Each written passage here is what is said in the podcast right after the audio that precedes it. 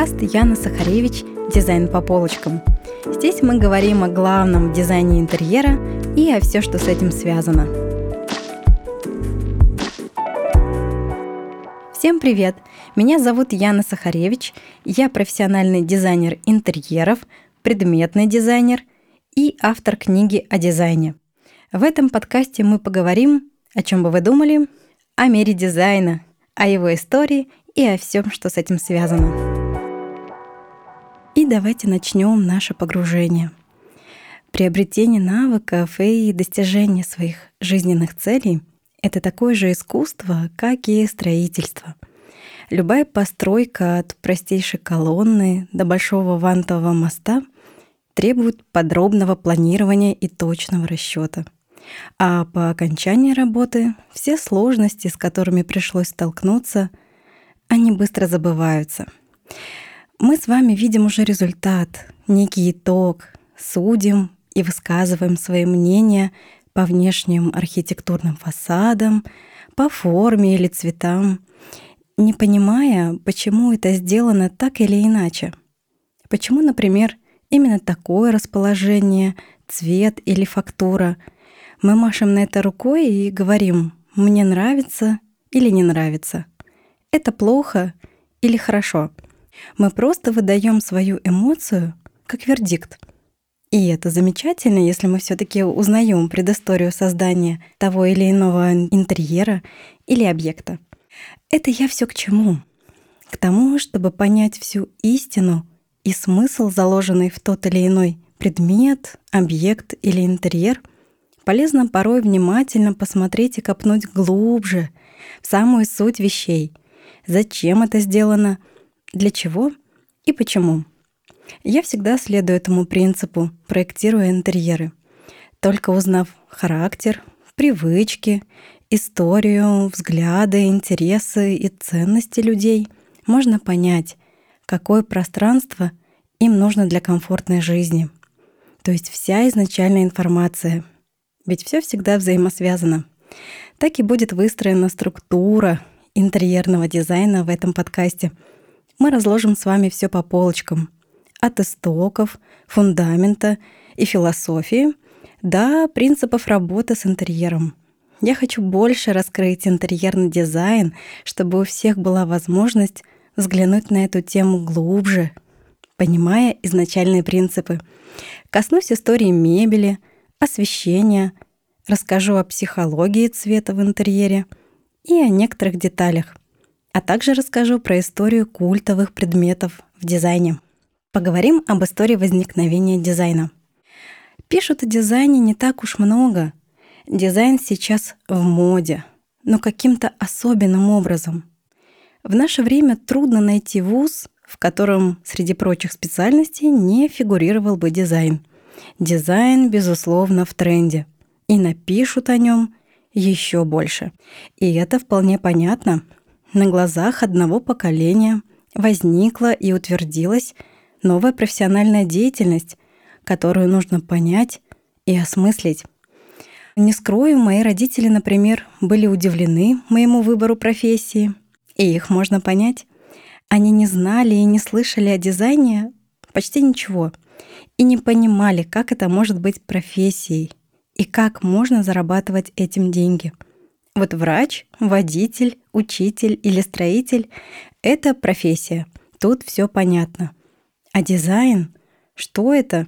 Если архитектура по праву считается этакой каменной летописью мира, то дизайн можно считать летописью индустриального общества, отраженной в окружающем нас мире предметов и вещей — Возможно, сказано это как-то замысловато, но основная суть в том, что сейчас время дизайна, время новых технологий и новых решений. Дизайн — это один из самых молодых видов проектно-художественной деятельности. История дизайна берет свое начало на рубеже 19-20 веков, когда были созданы все условия для зарождения и развития новой сферы художественного формообразования — Первый журнал, имеющий в своем названии слово «дизайн» Journal of Design, появился в Англии в 1849 году. Само слово «дизайн» произошло от английского «design» — проектировать, чертить, а также проект, план и рисунок. И резонный вопрос — так кто же первый дизайнер? Отсчитывая историю дизайна с момента возникновения самой должности дизайнера, стоит отметить 1907 год, когда немецкий архитектор Петер Беренс получил пост художественного директора немецкой компании АЕГ. Он отвечал за дизайн электротехнических изделий, за внешний вид компании, за ее имидж, за рекламную продукцию и архитектуру цехов. Согласитесь, ответственный пост и серьезная задача – формировать имидж такой крупной компании посредством внешнего восприятия всех факторов. Англичане же считают первым дизайнером художника Уильяма Морриса, а также Кристофера Дрессера, прославленного выпускника Национальной школы дизайна. Его работы в 1870 году отличались функциональностью и элегантностью. Предметы, созданные дизайнером Кристофером Дрессером, кажутся гостями из будущего. Настолько они были необычны. А вот если считать, что дизайн появился вместе с изделиями художников-изобретателей, то по праву первым дизайнером можно считать, кого бы вы думали, Леонардо да Винчи.